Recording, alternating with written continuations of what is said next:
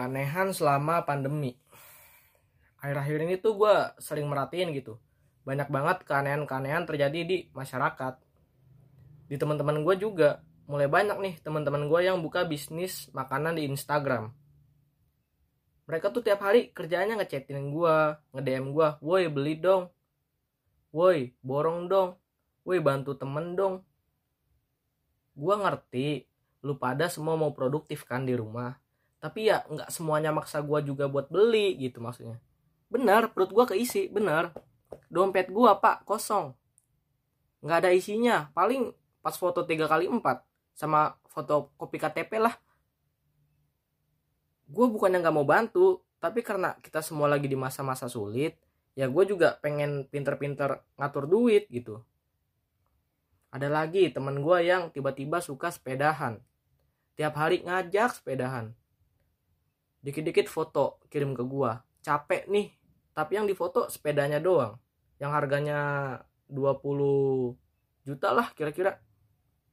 Itu gue bingung ini kok dia yang olahraga tapi dompet gue yang keringetan. Kan bingung gue maksud gue ya lu kalau mau sombong yang gak usah digabungin sama niat lu buat nyari sehat gitu. Nggak baik nanti jatuhnya. Pemerintah kemarin baru ngeluarin kalung kebal corona. Yang ngeluarin Kementerian Pertanian. Kan aneh. Kenapa nggak Kementerian Kesehatan? Gue ngerinya nih besok-besok nih. Ini antar kementerian bersaing nih ngeluarin produk.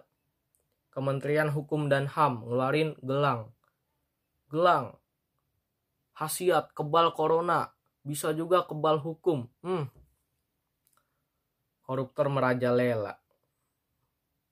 Ini pemerintah buat bingung masyarakat masyarakat juga buat bingung pemerintah. Sama-sama bingung jadinya. Gue juga udah udah bosen gitu keadaan begini terus. Kapan coba kelar kelarnya ini pandemi ya kan?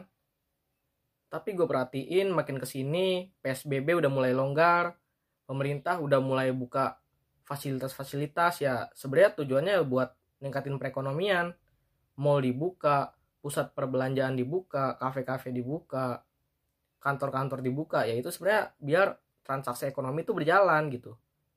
Tapi kenyataannya justru yang tadinya harus transaksi malah dipakai buat bersosialisasi. Di kafe-kafe banyak nih biasanya orang-orang yang datang ternyata buat nongkrong gitu. Udah nongkrong instastory sokin lah nongki mending lu kesokin pala lu gue betot pakai benang layangan. Itu gua rasa otak lu udah tepok tuh. Ditarik dikit putus tuh. Bisa-bisanya lu ya ngajakin orang nongkrong. Lu tahu kan orang Indonesia kalau udah nongkrong iya 10 menit pertama nih lu pada duduk sesuai sama aturan tuh. Yang silang gak didudukin ya kan? Semua teratur.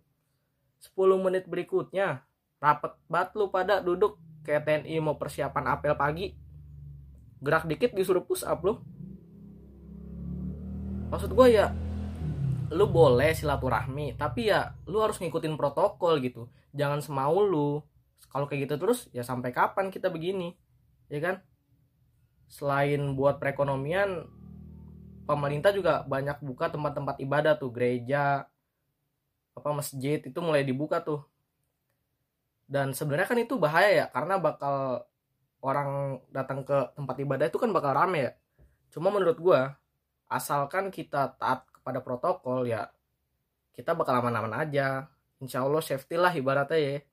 Tapi jangan kayak tetangga gue kemarin. Gue sholat Jumat dia kagak pakai masker. Semua pada pakai masker dia doang nggak pakai. Dan dia di samping gue pas imam selesai baca al-fatihah dia aminnya paling kencang. Amin pokoknya muncrat ke tangan gue ya Allah kata gue bang ini malaikat juga kagak ngeblank bang. Pasti fokus bang dia. Pahala tuh pasti ditulis bang. Nama lu nggak bakal kelewat. Jadi nggak usah kenceng-kenceng juga sampai muncrat. Malaikat tuh fokus dia nyatet kagak bakal kelewat. Mana nggak pakai masker? Apa sih susahnya beli masker ya kan? Apa sih susahnya pakai masker?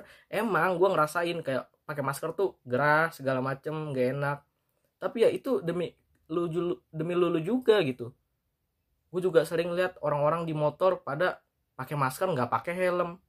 Bener masker tuh ngelindungin lu dari virus. Tapi masker nggak ngelindungin lu dari kecelakaan. Jadi ya menurut gue ya lu lu pakailah akal lu gitu. Lu pakai masker nggak pakai helm. Emang yang kejedot mulut lu ayolah semua harus berubah karena ya kita nggak mau lagi nih terus sampai kapan ya kan Jumlahnya sekarang Indonesia udah, udah nyampe kasus 700 ribu. Kematian hampir 3.700. Lu mau gini terus?